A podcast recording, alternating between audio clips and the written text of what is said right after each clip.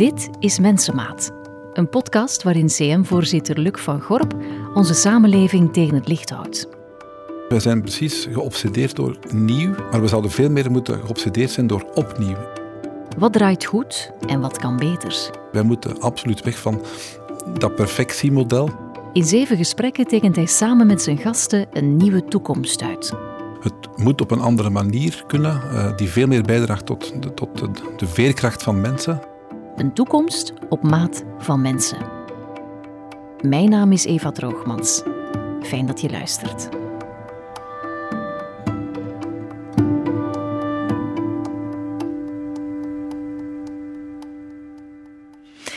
Dag Luc. Goeiedag. Hoe gaat het met jou? Met mij gaat het goed. Ja, ben je klaar voor onze ontdekkingstocht in deze podcastreeks? Absoluut. Voordat we eraan beginnen, voor de mensen die jouw naam niet meteen kunnen thuisbrengen, wie ben jij ook alweer? Ik ben voorzitter van CM, het Gezondheidsfonds, vader van een vijftal kinderen en gelukkig getrouwd. Ik heb een mooi parcours gelopen rond opleidingen verpleegkunde, filosofie en theologie. En ik ehm, probeer eigenlijk ehm, een steentje in de samenleving te verleggen door op een kritische manier te kijken van hoe kunnen wij de samenleving van morgen uh, mee vormgeven. Mhm. Je bent ook een man die nadenkt, die filosofeert over het leven, wat het is en wat het zou kunnen zijn. Dat lees ik ook in jouw boek. Heb jij het voorbije coronajaar veel nagedacht over de koers die wij met z'n allen aan het varen zijn? Onwaarschijnlijk uh, tijd gehad om te kunnen nadenken doorheen de crisis, die sinds corona inderdaad niet gestopt is, maar telke malen dat er kritische analyses werden gemaakt van hoe ernstig het wel was, uh, had ik altijd een tegengevoel van wat een opportuniteit om eens vanuit een, een, wereldexperiment anders naar de zaken te kijken. En, en uh, ik kan me niet van de indruk aan doen dat alle gedachten die ik had uh, voor de crisis, maar eigenlijk al wel waren en enkel versterkt zijn geworden door de crisis. Van het moet op een andere manier kunnen, uh, die veel meer bijdraagt tot, de, tot de, de, veerkracht van mensen, die volgens mij bijzonder veerkrachtig zijn. Alleen moet er een omkadering zijn die dat erg mogelijk maakt of meer mogelijk maakt. -hmm. Als voorzitter van het grootste ziekenfonds in ons land heb jij professioneel waarschijnlijk ook een ontzettend vreemd jaar achter de rug, hè, wat corona betreft. Een ontzettend vreemd jaar. Um, heel snel binnen de crisis verantwoordelijkheid opgenomen met alle uh, ziekenfondsen om rond contacttracing een verantwoordelijkheid op te nemen, wetende dat, dit ons, dat dat geen cadeau was. Hè, want dat we daar kritiek op zouden krijgen, dat, dat waren we wel gewend. Maar zelfs moest vandaag opnieuw de vraag komen, zouden we dat opnieuw doen?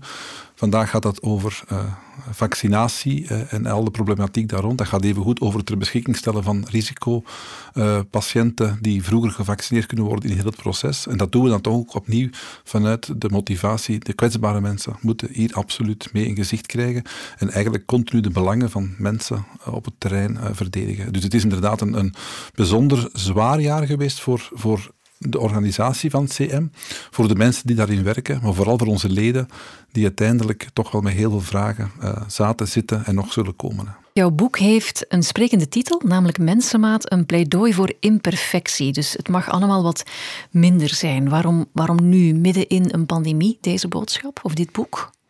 Het boek was eigenlijk, um, had al vorm gekregen voor, voor de crisis. Dus uiteindelijk waren de gedachten al gevormd. Dat is trouwens een heel levenstraject dat je uiteindelijk loopt vanaf dat je jong bent en studeert en begint te werken. Um, de, de, pandemie heeft alleen maar de, de, de boodschap uh, krachtiger gemaakt in de zin van datgene wat ik probeer te beschrijven, werd door de crisis alleen maar versterkt. En um, ik denk inderdaad dat het verhaal van uh, imperfectie ik heb me altijd gefascineerd gevoeld waarom dat wij zo gedreven zijn door het tegenovergestelde van wij willen precies uh, de perfecte mens afleveren, terwijl ik één dat bij mezelf nooit ontdekt heb. Ik ben niet perfect, ik wil dat ook niet zijn. Ik maak fouten, ik kan groeien opnieuw, ik kan rechtstaan en steeds opnieuw. En het is een pleidooi inderdaad voor imperfectie. Wij moeten absoluut weg van dat perfectiemodel, uh, wetende dat dat volgens mij de enige weg is om gelukkig en gezond te kunnen leven als mens. Heel kort samengevat valt het jou op dat wij ondanks onze gigantische welvaart, dat we toch nog vaak heel ongelukkig zijn. En je illustreert dat ook met een aantal cijfers van de CM van het aantal langdurig zieken, 460.000 mensen. En je zoekt uit hoe dat komt, hè? die zeurende ontevredenheid en dat gevoel, die leegte die wij ervaren, ondanks de luxe en het comfort dat we toch kennen. Eén verklaring kunnen we misschien nu al even duiden, omdat het vaak terugkomt in jouw boek, namelijk het verschil tussen lineair en circulair denken. Ja, we denken inderdaad heel vaak vanuit een lineair model altijd van precies een soort van groeien naar een, een eindpunt, dat dan uiteindelijk het einde van, van het leven is. En je sterft dan uiteindelijk terug. En dat is een, een, ook een economische lijn, we noemen dat vaak het neoliberale model, van er moet altijd groei zijn, wil je kunnen groeien. Nu, ik heb heel sterk de overtuiging, als je een circulair model hanteert, dat gaat ook over groeien, maar dat gaat niet groeien in, in de hoogte of een steeds meer of een hoger bedrag. Dat gaat ook uh, groeien in, in de diepte. En dat gaat eigenlijk iets wat je elke keer opnieuw door ervaringen die je meemaakt, opnieuw uh, meemaakt. En dat is dan uh, niet groeien naar perfectie, maar groeien naar imperfectie. En eigenlijk een woord dat dat heel goed illustreert is, wij zijn precies geobsedeerd door nieuw. Het moet iets nieuw zijn. Mm. En als het nieuw is, is het dan goed. Maar we zouden veel meer moeten geobsedeerd zijn door opnieuw. En opnieuw is uiteindelijk iets recycleren, het hergebruiken, dat volgens mij veel rijker is en veel waardevoller is dan een nieuw product. En het is dat, die omslag die we zullen moeten maken, wetende, en dat is toch wel een belangrijke boodschap, um, dat onze planeet waar dat we vandaag op leven, een, een beperkte planeet is die niet onuitputbaar is, die geen oneindigheidswaarde heeft, maar dat geldt evengoed voor het leven wij hebben precies ergens een proclamatie gekregen van het lijkt wel dat we onsterfelijk zijn, terwijl dat we eigenlijk ons elke dag bewust zijn dat we sterfelijk zijn en uiteindelijk, we zullen ene keer geboren worden, maar we zullen uiteindelijk op een dag ook sterven. Je pleit in je boek voor het herorganiseren van verschillende sectoren, onder meer het onderwijs, eh, de kerk, de politiek, maar zeker ook de gezondheidszorg, jouw eigen wereld. Je zegt, we moeten voor de grote gezondheid kiezen en niet voor de kleine. Wat bedoel je daarmee? Nu, het zijn begrippen die ik ooit zelf heb gehaald bij, bij Friedrich Nietzsche, die over die grote en kleine gezondheid geschreven heeft. En kleine gezondheid omschrijft hij als een, een beheersingsmodel. Wij denken dat wij elk probleem dat zich in de gezondheidszorg aandient, ik heb een ziekte, dat we die kunnen genezen. En dan krijg je dus een, een soort van perfectiemodel. Ik geef een voorbeeld, mijn tanden staan wat scheef, de orthodontie zal wel helpen ze recht te trekken. Dus het probleem is opgelost. Of dat je daar dan misschien beter mee lacht via je selfie, dat kan ik begrijpen, maar of dat je daar dan automatisch beter bij voelt, dat kan bij tanden nog wel het geval zijn, maar dat geldt zeker niet voor alle andere problemen die zich aandienen. Grote gezondheid, dat is eigenlijk veel meer rekening houden met de, de componenten van het leven, waar ook lijden, pijn, verdriet, afscheid, dood aanwezig is, dat je veel meer uh, moet mee betrekken in je bestaan. En dan ga je, uh, volgens Nietzsche, maar ook volgens mij, um, een, een, veel voller leven leiden. En ik, ik, geef een voorbeeld van, als mensen pijn hebben, en dat is toch een ervaring die ik heb vaak meegemaakt als verpleegkundige, dat is voor mij de sleutel tot communicatie, sleutel tot fundamentele communicatie, waar dat, ja, stel dat je geen pijn zou kunnen hebben, dan vraag ik me soms af, waarover ga je het dan soms hebben? En ik merk dat pijn de relatie bij mensen versterkt, vergroot. En dat kan even goed bij niet-pijn. Dus het is niet mm. dat je nu moet zeggen, we gaan nu absoluut de pijn verabsoluteren als een ongelooflijke lust. Maar het is wel een, een, een fundamenteel vormend iets om mens te kunnen zijn vandaag. En ik ervaar dat in mijn eigen persoonlijk leven. In de momenten dat ik pijn heb gehad ehm, en waar dat ik uh, verdriet had, dat mij dat wel gevormd heeft en mij de sleutel heeft gegeven om soms anders naar de dingen te kijken. En dan ben ik daar eigenlijk dankbaar voor. Mhm. Nu, we gaan de gezondheidszorg en de andere sectoren die je aanhaalt niet alleen hertekenen in deze reeks. We roepen daarvoor de hulp in van een aantal gasten. En de eerste die schuift nu al mee aan tafel.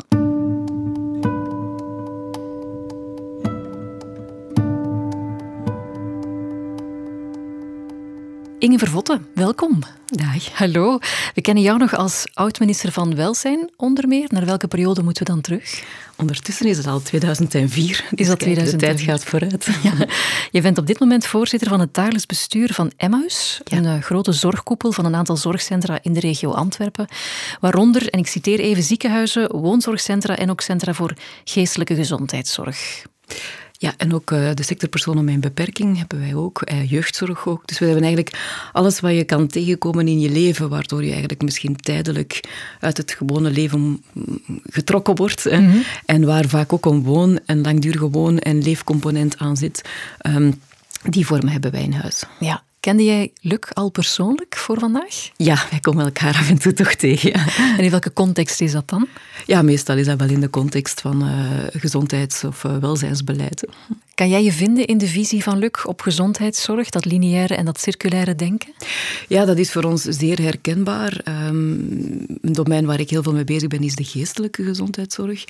En daar uh, gaan wij toch samen, de mensen die daarin zitten, toch wat soms in het verzet tegen het feit dat ze ons mee willen duwen in een soort van maak alles aantoonbaar, bewijsbaar. En heel veel uh, in onze zorg en begeleiding speelt zich vaak af in de, ditgene wat um, zich afspeelt tussen mensen. Um, en daarnaast weten wij ook dat het een parcours vaak is met heel veel vallen en opstaan. En daar is niet altijd evenveel begrip voor, want dan moet je komen uitleggen of je het eigenlijk wel goed doet. En, en aan wie moet je dat dan uitleggen? Dat, aan de samenleving, aan de financierders, aan de publieke opinie, aan het parlement, aan de administratie enzovoorts. Waar, we, ja, waar men zegt van ja, kijk, ja, jullie doen interventies, noemt dat dan. En wat zijn, zijn jullie interventies? Wel doelmatig en effectief genoeg. En dat is soms niet altijd zo gemakkelijk, want als je, eigenlijk, um, ik zal het misschien zo formuleren, dat in onze drang naar vooruitgang, waar ik absoluut achter sta, en dat is ongelooflijk wat een vooruitgang dat wij ook gekend hebben, ook zeker en vast op het gezondheidsdomein. Um, het is ook door die vooruitgang dat we ook zoveel mogelijkheden hebben, dus, dus ik doe daar op geen enkele wijze een afbreuk aan. Maar het is wel zo dat door die drang die daar heel dominant aanwezig is, dat we soms wel het menselijke daarin uh, verliezen. En in uh, heel wat uh, van onze dienstverlening is net dat menselijke en die, die contacten tussen die mensen vaak de sleutel tot iets dat in gang gezet wordt. Hè. En dat kan je niet altijd zo ja, vastleggen um, alsof dat we, als, we dat, als we nu aan deze knoppen draaien, dan gaat dat gebeuren en andere meer. Mm -hmm. En dat is opnieuw die ruimte kunnen hebben om, uh, om open te staan voor de situatie, om u aan te sluiten bij wat er is bij die mensen op dat moment, om op het ritme te gaan van deze mensen. Iets waar de samenleving ook heel weinig of minder begrip voor heeft. Hè. Dat men eigenlijk zegt, ja maar het moet toch op een bepaald ritme gaan, het moet vooruit gaan. Ja. Um, maar uh, vaak een herstelproces is wat dat betreft heel erg individueel um, en kent soms heel veel onvoorspelbaarheden. Jullie zijn dagdagelijks bezig met, um, om het dan zo te noemen, het repareren wat niet meer werkt. Maar ik hoor wel dat het ook een evenwichtsoefening is om daar niet in door te schieten in die focus? Ja, uh, een van de zaken die wij um, heel erg proberen te doen met onze mensen is ook om, be om bepaalde zaken soms te verdragen. En ik heb dat ook in de coronatijd gezegd van, we hebben inderdaad niet voor alles een oplossing. Um, we kunnen en zouden niet moeten willen om alles ook te beheersen. Hè. En daar sluit ik mij zeker mee aan dat er een hele grote dominantie is van controle, geen risico's nemen, beheersen uh, enzovoort. Hè. En soms komt het erop aan om samen dingen te dragen en te verdragen. Hè. Mm. En dat is waar heel veel uh, hulp- en dienstverleners ook op botsen. En wat zij beschrijven als soms de onmacht. Hè. En, en als je natuurlijk dan in een cultuur wordt geduwd van um, uh, je moet het wel beheersen, dan wordt die focus op die onmacht nog groter. En zo kom je natuurlijk soms wel in een heel negatieve spiraal terecht, waardoor dat onze mensen inderdaad vaak ook gaan afhaken, omdat we vaak merken dat als mensen uitgeput zijn, dat dat te maken heeft met het feit dat men het gevoel heeft dat men eigenlijk uh, niet meer in staat is om te kunnen doen de wijze waarop men het zou willen doen, of uh, geconfronteerd wordt met die onmachtssituaties en die eigenlijk ook zelf niet meer kan dragen. Luc, jij vertelt in je boek over een oudere zuster die je ooit hebt ontmoet tijdens jouw jaren als verpleegkundige en zij is jou bijgebleven. Het was een zuster met keelkanker. Zij is jou bijgebleven omdat jij voor haar een ander einde had gewild. Kan je dat nog eens vertellen? Het is een ervaring op de, op de afdeling ORL, dat was binnen eh, de context van het Sint-Raphaël ziekenhuis op dat moment nog. En dat was inderdaad iemand die um, geplaatst kreeg, omdat er inderdaad een, opening was aan, de mond, hè, waar dat niet, niet gedicht kon worden. Um, waar dat iedereen van zag dat dat absoluut niet oké was, dat die vrouw verschrikkelijk veel pijn leed. En ik zie nog uh, wij waren op de kamer, was ook een, een, geurhinder die je niet kon beschrijven.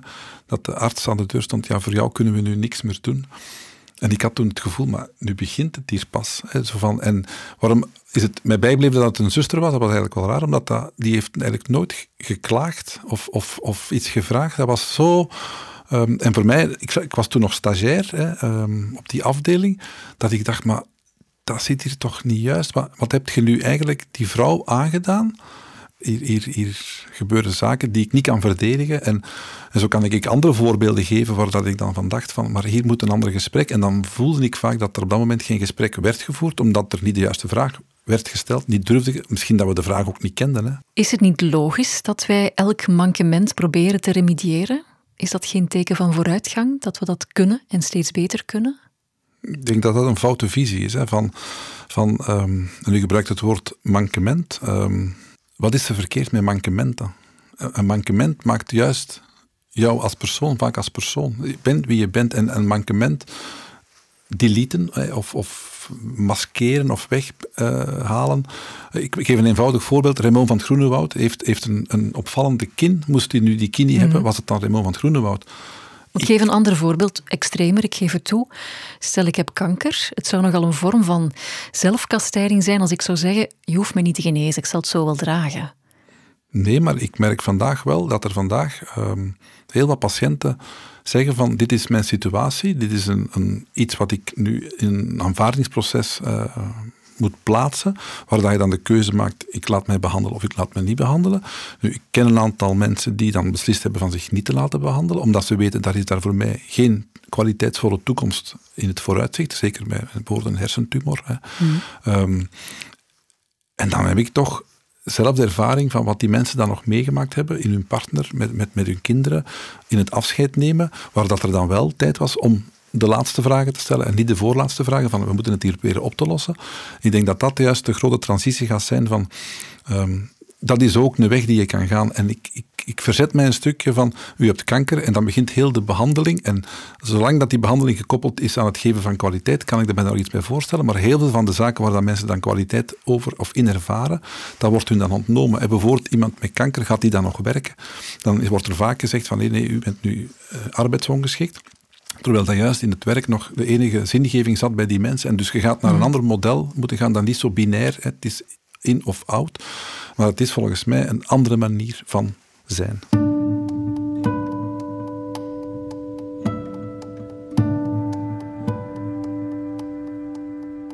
De coronapandemie kan een momentum zijn hè, om dingen aan te pakken en te veranderen. Uh, Inge, jij maakte vorig jaar, als ik me niet vergis, deel uit van het relancecomité van de Vlaamse regering. Samen met andere experten deed jij een aantal aanbevelingen.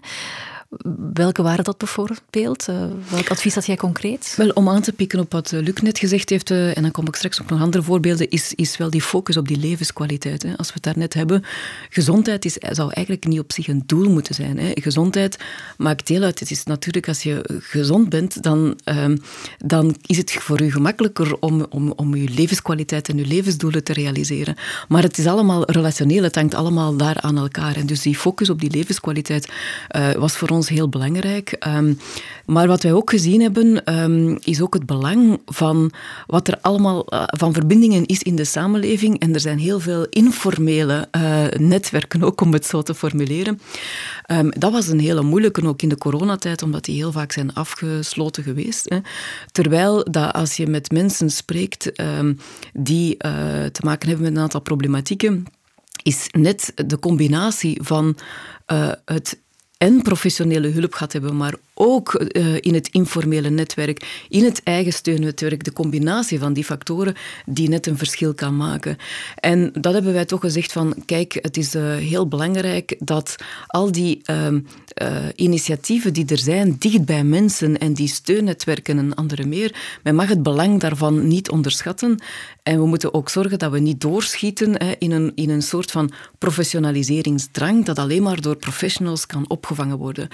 Um, verder natuurlijk hebben wij ook wel de nadruk eh, gelegd op, op, op kwetsbare situaties. Het, is evident dat uh, dat we zien dat de eerste slachtoffers uh, van zo'n pandemie opnieuw uh, kinderen zijn, kinderen in armoede, uh, geweldsituaties die aan huis zijn.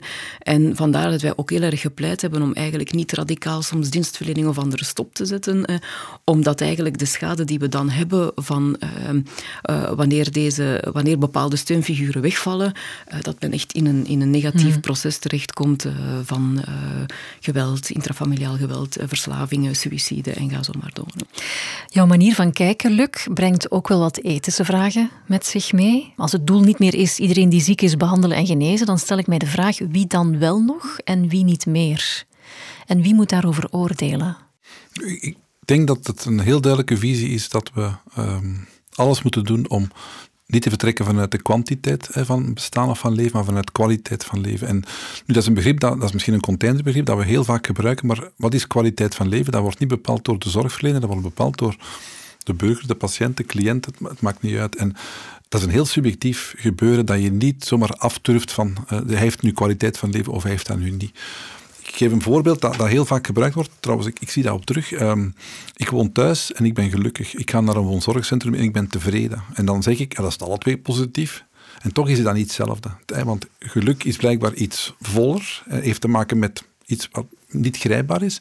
Tevreden is, het eten is lekker, de kamer is goed, de mensen zorgen goed voor mij. Hè? Mhm. Heel goed. Dit vraagt een, een, een ander debat van als het gaat over ethische vragen die je moet stellen. Van, um, ik denk inderdaad dat de, de manier waarop, dat, waarop wij geobsedeerd zijn om zo lang mogelijk te leven, op zich ben ik daar niet tegen. Maar als dat natuurlijk enkel uw fysieke component, uw lijf, hè, dat eigenlijk uh, gerepareerd is geweest om dan zo oud mogelijk te worden, maar uw sociale context, uw zingevingscomponent is, is compleet verloren gegaan, wat doe je daar dan eigenlijk nog wel? En ik geef altijd een eenvoudig voorbeeld. Er is een onderzoek binnen de woonzorgcentra rond kwaliteit van leven bij bewoners. En dan wordt er gevraagd ehm, in het onderzoek van, heeft er aan u nog eens iemand iets gevraagd het, het laatste jaar? En dan is dat, dat scoort bijzonder laag. Dan gaat dat over, bij die groep die ondervraagd is, ehm, tot 5, 6 procent. Dus mensen die nog eens iets gevraagd hebben aan nu. Nu, ik denk in mijn eigen, moesten ze mij vandaag nu niks vragen. Verdomme, dat zou een leuke dag zijn, dan heb ik wel rust. Als we nu twee dagen dat doen, denk ik, oké. Mhm. Na een week denk ik, is er iets verkeerd. En na veertien dagen denk ik dat ik bij mezelf kom van, wat doe ik hier nu eigenlijk nog? Want ik ben precies niet zo interessant. Ik denk, als je dat gevoel fundamenteel krijgt, dat is heel essentieel, van wat doe ik hier nu nog? Dan is er volgens mij een probleem in de manier hoe dat wij vandaag zorg willen verlenen. Natuurlijk kan je dan zeggen, heel kritisch, ja, Luc van Gorp wil iedereen dood op een bepaald moment, maar dat zeg ik juist niet. Ik denk wel, als dat niet in kwaliteitsvolle omstandigheden vanuit het perspectief van de patiënt of de bewoner is, dan zit er volgens mij iets fout. En daar heb je volgens mij, uh, Inge verwees ernaar, en dan, uh, je hebt een aantal interventies die je moet doen, hè, maar het gaat volgens mij over presentie. Hè. En presentie is, hoe presenteer ik mij dan als burger, als, als hulpverlener, als arts, als verpleegkundige, bij mijn patiënt. En dat vertrekt volgens mij vanuit een relatie die gebaseerd is op vertrouwen. Hoe kort dan ook die component van contact is. En daar is volgens mij de weg die we moeten gaan. Dat wil dus zeggen, ik word zorgverlener. Dat is niet iets wat je zomaar doet. Dat, dat vraagt een bepaalde attitude of houding. En waar dat je je inschrijft in een systeem van ja, eerste relatie en dan kan ik mhm. mogelijk een aantal dingen doen. Ja, nu met enig wantrouwen zouden mensen ook kunnen zeggen, die van Gorp die wil gewoon keihard besparen. Aanvaard je ziekte en zwijg. Nee, in tegendeel. Ik denk dat dat, wetende dat vandaag ehm, dat er keuzes moeten gemaakt worden in de zorg, omdat de zorg zoals wij ze vandaag geprofessionaliseerd hebben, onbetaalbaar al is. Hè, dus ik denk dat, mhm. dat we vandaag het, het, bedrag niet meer kunnen betalen. Dan ga je volgens mij op een andere manier aan zorg moeten doen. En dat is veel minder, want we weten vandaag al dat de grootste kost zit bij uw laatste fase van uw leven, waar dat er heel veel onderzoeken en zaken nog gebeuren, waar dat ik mij soms de vraag stel, was dat nu wel nodig? En ik stel niet alleen de vraag, er zijn genoeg studies internationaal, maar ook op Belgisch niveau die zeggen van, was dat nu wel nodig? Was dat wel doelmatig? Ehm, en dan denk ik inderdaad dat wij, wij allemaal in de zorg op een andere manier moeten opgeleid worden met de juiste vragen te stellen. Dat is ook veel vroeger, dus heel het verhaal rond curatieve en preventieve zorg, denk ik dat je veel meer moet inzetten op dat preventieve luik. Dat begint al in, in het school, dat gaat dan door in de opleidingen die we moeten, moeten krijgen of geven aan nieuwe zorgverstrekkers of de toekomstige generatie. En dan moeten we ons um, meer durven losmaken van het beheersingsmodel. Wij, wij, willen alles precies, en ik ben zelf daar ook een product van als verpleegkundige, alles onder controle hebben. En ik vond het altijd zo mooi in de zorg dan was het kwart voor elf. Het is gedaan. Ik ben klaar. Dit was gedaan. En dan denk ik, maar nu begint het toch pas. Wat klaar wilde zeggen, ik heb alle pillen gegeven, ik heb al mijn patiënten gewassen, ik heb de wondzorg gedaan, ik ga nog mijn verpleegdossier invullen en dan was het klaar. En dan gaan we koffie drinken. En dan, denk je, en dan moest er eigenlijk iets gebeuren vanuit het patiëntperspectief, tenzij dat je opnieuw moest met pillen rondgaan. Hè, van dan moest hij bellen en dan kon die. Maar ik, ik vond het net leuk om binnen te gaan als die niet belde. Want dan mm. waren dat Als er geen directe nood was. Dat was er geen nood, maar dat was ja. een gewone manier van zijn. En dat is iets wat vandaag een stuk door de, heel die efficiëntieoefening, door de beperkte middelen, door de beperkte mankracht verloren gaat, waardoor je uiteindelijk een beeld creëert van een verpleegkundige die continu holt en voorbij holt en uiteindelijk zichzelf voorbij holt en uiteindelijk dan zichzelf verliest hè, en Mhm. dan letterlijk in een zwart gat, depressief of burn-out terechtkomt. En dat is toch niet de bedoeling van zorg, denk ik. Nu, die grote gezondheid waar we dan op alluderen, vraagt een grondige hertekening van het systeem. We gaan daar in de volgende aflevering concreet op inzoomen met een aantal voorbeelden. Maar Inge, is het volgens jou nu of nooit tijdens die coronapandemie? Is dit nu het moment waar we onze lessen moeten leren en radicaal voor een ander spoor moeten kiezen? En is dat haalbaar? Dat is toen werd het even stil. Een, een hele grote vraag. Eh, maar, maar waar ik wel voor sta, is van dat ik vind dat een aantal vaststellingen die we nu toch al wel een aantal jaren maken, dat er een aantal mensen moeten zijn die, een- die, die dat moeten vastpakken en ook zeggen, zo gaan we dat nu doen. Omdat ik vind rapporten soms terug nog van 2005 en andere meer, waarin een aantal zelfde pijnpunten worden aangeklaagd. Hè. En als je Ehm, zegt, dus- sommige mensen moeten dat vastpakken, op wie bedoel, wie doe je dan? Ja, ik denk dat dat een, een partnerschap is van, van mensen die, die met kennis van zaken ook, ook wel daarin staan en weten hoe, hoe we moeten doen. Dus je hebt daar denk ik verschillende partijen nodig eh, om, om, daar, eh, om daar vooruitgang in te boeken. Maar het is zo moeilijk eh, in dit land om... Mensen hebben wel een idee waar we willen eindigen, maar waar, waar we, tussen waar we vandaag staan en hoe we daar gaan geraken, is heel moeilijk. En die weg is altijd heel lang en, en traag en, en moeilijk te bevatten. Dan heb ik liever, omdat ik nogal, ik ben nogal iemand pragmatisch en, en actiegericht en doen, zo, dat heeft u al begrepen, dan heb ik liever dat we zeer concrete stappen in de goede richting zetten. En ik, ben het, ik vind het heel fijn en ik vind het ook goed dat er eh, wordt nagedacht over om ons te laten doen nadenken. Het mag schuren, dat is, dat is zeker essentieel belangrijk. Maar daarnaast moeten we ook op het terrein die concrete veranderingen zien. Heel concreet voor mijn sector, omdat het er net aan bod is gekomen. Als ik kijk naar de woonzorgcentra, dat is een heel diverse eh, wereld. Hè. Dat is, dat is, eh, je, je kan niet spreken in Vlaanderen, nu pak ik alleen nog maar Vlaanderen, hè, over dat is nu een woonzorgcentrum. Ik kan met u naar twintig gaan en je gaat twintig andere belevingen hebben. Hè. Dan zeg ik, hoe komt dat nu toch dat mensen ook zo weinig... Ik, ik was nog gisteren in de supermarkt en er is een mevrouw en die spreekt mij aan en die zegt, u bent van de woonzorgcentra. hè?" En ik zeg, ja, ik heb een klacht. En ik zeg, eh, ja, en welk woonzorgcentrum is het? En ze geeft de naam en ik zeg, ja mevrouw, ik wil wel naar u luisteren, maar ik ga u niet kunnen helpen. Waar moet ik dan zijn met mijn klacht? En ik heb haar dan getoond op, op mijn, op, op mijn Blackberry van, kijk, hier is eh, eh, de woonzorglijn waar u terecht kan. En dat is wat ik bedoel, ook met soms heel concrete veranderingen, is wanneer dat je, eh, ja, dat is het mee samen met de mensen, want heel veel mensen eh, weten compleet ook niet in wat voor een woonzorgcentrum kom ik terecht. Wat is belangrijk in een woonzorgcentrum? Waar moet ik naar vragen? Want het, wat ik vaak hoor als ik er met mensen over praat is, ja, maar ik wist dat niet, ja, maar ik kende dat niet, ik wist niet dat het mogelijk was, enzovoort. En daar vind ik ook een heel belangrijke rol in weggelegd. Ehm, als je er zelf constant in zit, dan weet je het allemaal en je weet je weg daar ook in terug te vinden. Maar voor mensen die daar eens mee geconfronteerd worden in hun leven, plotseling is dat zo ingrijpend, er is daar zoveel emotionaliteit, dat men eigenlijk ook moet geholpen en ondersteund worden om Ja. daar ook in dat proces de juiste vragen te mogen stellen, om daar ruimte voor te hebben. Ik hoor alleszins dat de uitdaging heel groot is om dat systeem eh, om te vormen. Eh Luc, we gaan daar in de volgende aflevering op verder. En wie schuift er dan mee aan tafel? Dan heb ik inderdaad Mark Noppe gevraagd, die dus inderdaad de CEO van UZ Brussel is en die ook een ervaringsdeskundige is op het terrein. Ik kijk er naar uit. Eh, Inge Vervotte, dank je wel om Dank hier te zijn. Luc, tot gauw. Dank u.